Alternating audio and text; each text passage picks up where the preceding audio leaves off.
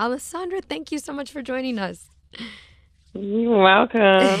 Thanks for having me here. You have an eight year old daughter and a five year old son, right? Yeah. Is that right? I yeah. do. I hope the five year old is the son because, I mean, Penny, my daughter, who's five, has a lot of potential suitors, but I'm thinking that they have to meet.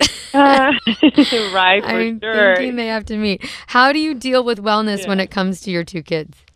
Well, you know, like to me, I I grew up in Brazil, so I grew up in a country that you know, like uh, everything was natural back then. You know, like we would just have like fish and everything was fresh. You know, like the meat was fresh.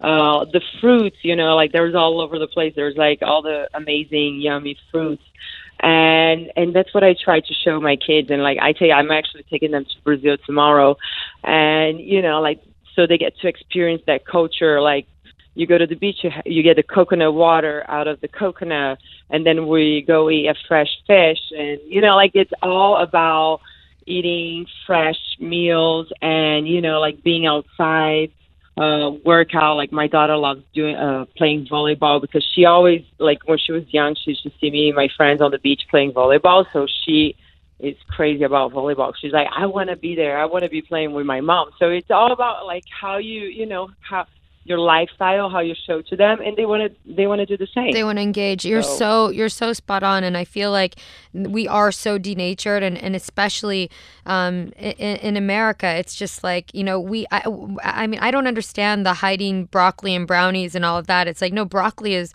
beautiful and amazing. Like a Mhm. coconut, uh, hacking open a fresh coconut is Yeah. so. It's just it's like it's what we're it's what we're made to. Um, to fuel ourselves off of. So I think you're exactly you're exactly spot on, and we need more of this um, example.